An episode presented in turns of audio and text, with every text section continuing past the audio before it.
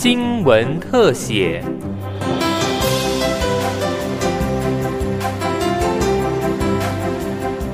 欢迎收听今天的新闻特写，我是尤尤纯。不要动！不要动！不要动！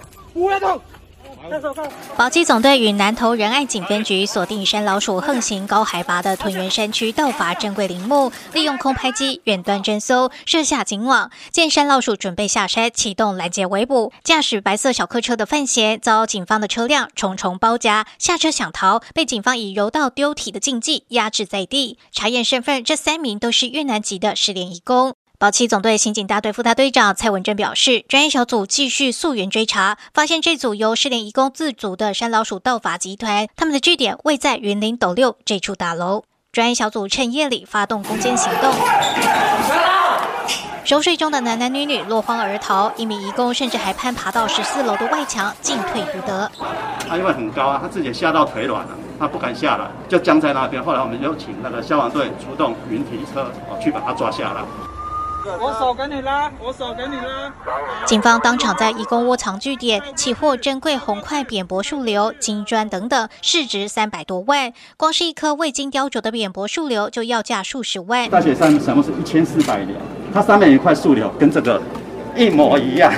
盗伐到收赃一条龙，被警方一举破获，可说是打下漂亮的一仗。而这一仗只是警政署全国灭鼠专案的其中一案。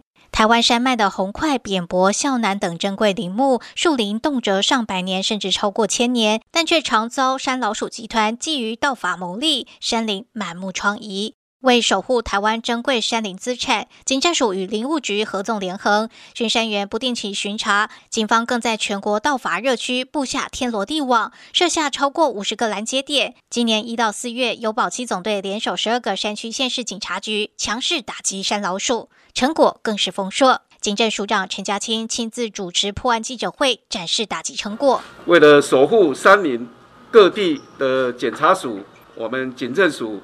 还有林务局，在去年八月就成立了灭鼠专案。那这个专案执行，从今年一月到四月，我们共同啊查获到六十二件，一百一十五人。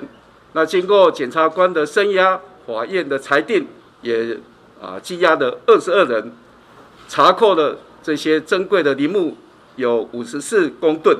林务局出估，五十四公吨的珍贵林木被害价金至少一千六百万，包含四百多万的千年红豆杉、红块、扁柏、孝楠、牛樟等珍贵林木。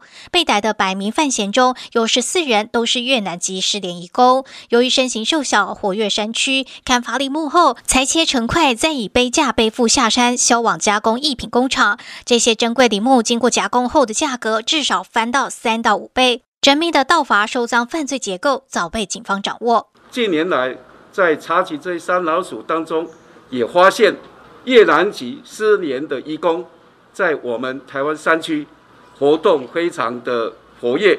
那他们也独自成立了也所谓的这些山老鼠盗伐集团。他们也从砍伐、运输，还有销售上中下游这个一条边。啊，来犯罪。那本署在报请检察官指挥和林务局，也都会将这些越南籍啊失联的移工到华的这些集团，以后会列为重点的查缉对象。前面提到的千年红豆杉到底是怎么被砍下来的，不得而知。不过会被警方查获，是源自于侦查毒品案时的案尾案。通讯监察发现，王姓男子在高雄仁武的工厂藏放大量的珍奇木材。他透过理性中介买来十六立方公尺濒临绝种千年红豆杉，意图转售。